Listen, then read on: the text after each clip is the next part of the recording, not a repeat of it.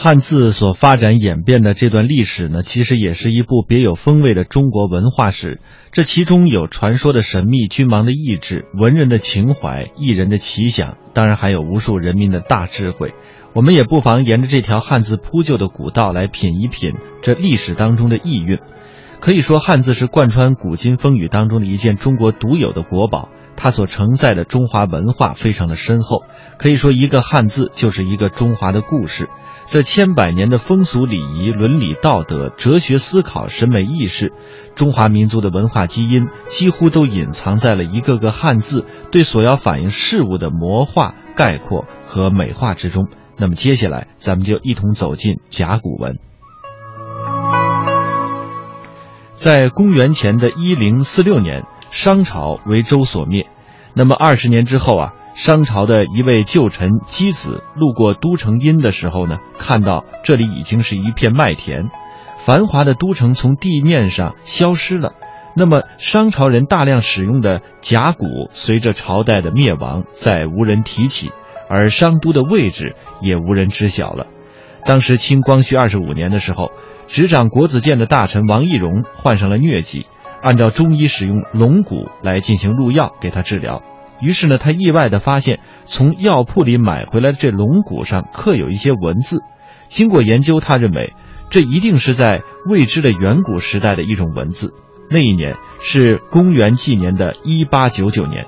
这个著名的故事最初刊登在了一九三一年北京发行的《华北日报》上，后来几乎所有涉及甲骨文发现的书籍都曾经转述过。这药店是北京宣武门菜市口的达人堂。最早来源就是从这篇小文章里来的，后来呢，有很多的学者也去调查了一下，菜市口就有没有这样一个达人堂，但是菜市口啊没有这个达人堂药铺，故事的虚实已经无从分辨了。但是发现甲骨文确实是王懿荣的一大功绩，这正是他的学识和眼光，使甲骨文在经历了三千年之后惊现于世。这些刻有着神秘文字的龟甲，记录着一段文明的记忆；而在探究这些遥远记忆的同时呢，又有无数人物悲欢离合，推演着甲骨学研究的一百多年。接下来我们将听到的这段同期声采访呢，是殷商学会的会长王宇信为我们谈到的甲骨文的演变。因为清朝是一九一一年灭亡嘛，甲骨文一八九九年发现。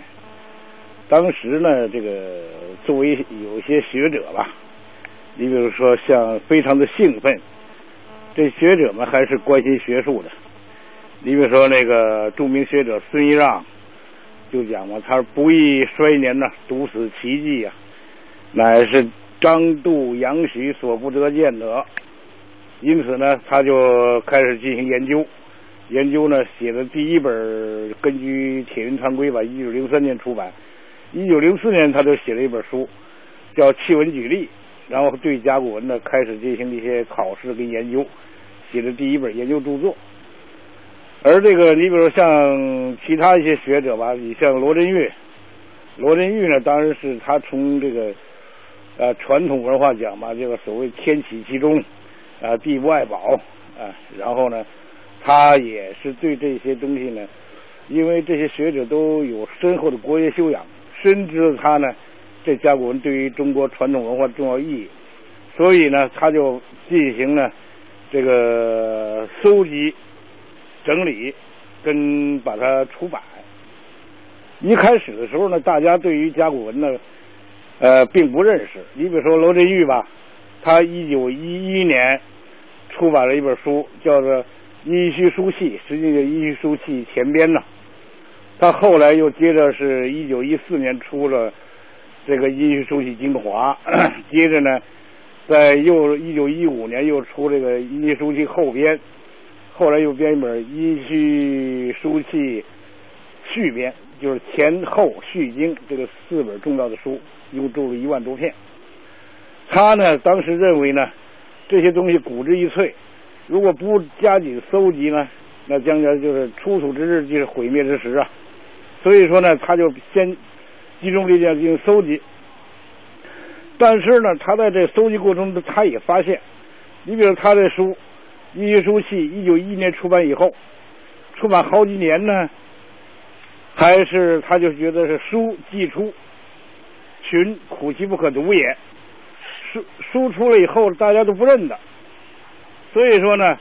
他认识到这个问题，一个任何资料呢，必须一个是社会化，就由学者书斋呀，像过去王玉荣他们还是作为宝物珍藏啊，作为文物自己欣赏，然后把这些东西呢变成社会化，社会化呢就把它变成书，把它出版，这样社社会上流传，从而呢变成一个社会的这这个史料，大家研究。所以罗振玉呢，觉得书既出，群苦其不可读也。于是呢，他是发奋为之考试啊。这个闭门举户四十余日，随身考试六万余言。就是第一本考试甲骨文字比较系统的书，就是罗振玉做的，叫《殷墟书契考试》。这本书呢，考当时考试了五百多个字。那比孙一让呢，一九零四年呢做的气温举例呢要前进了一大步。罗振玉那个孙一让虽然考试也，但是呢错误很多，毕竟是他是笔录蓝蕊嘛，见的材料比较少。罗振玉呢见的材料很多，所以说呢，他这个虽然罗振玉呢这个他考试文字吧，他的方法也是新的，他就是由这个由这个。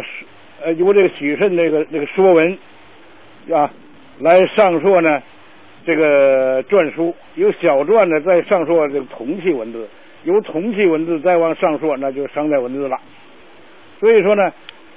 过去这些学者都是说文为这个经典呐，不能越说文一步。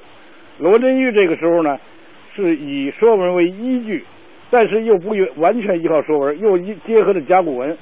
所以说呢。他这个是以说文为基础，又不又透过说文的反理，所以说呢，他考试文字取得了很大的成就。嗯。他这个书呢，就这个一级书记考试呢，这本书出了以后，后来他又继续进行增订，又出了一本增订一级考书记考试，这个时候已经考证了将近七百多个字吧。所以说呢，经过罗振玉的努力吧。这个甲骨文一些主要的大部分的字都已经被认出来了，所以说呢，可以说就是说罗振玉呢不光是对于搜集甲骨文，当然他还对那个大库档案，还有敦煌文书都做了很多工作，但更重要的就是他对甲骨文的考试。经过他的考试以后，又经过其他一些学者，比如说王国维。也进行考试，还有一些其他一些学者，像叶玉生，还有哎，大家继续努力吧。这样呢，这甲骨文终于走出了识文字断句读的阶段。以前的书后人不懂，英国三百年以前的古文，现在的学生不懂，中国两千多年以前的书，学生照样看，所以。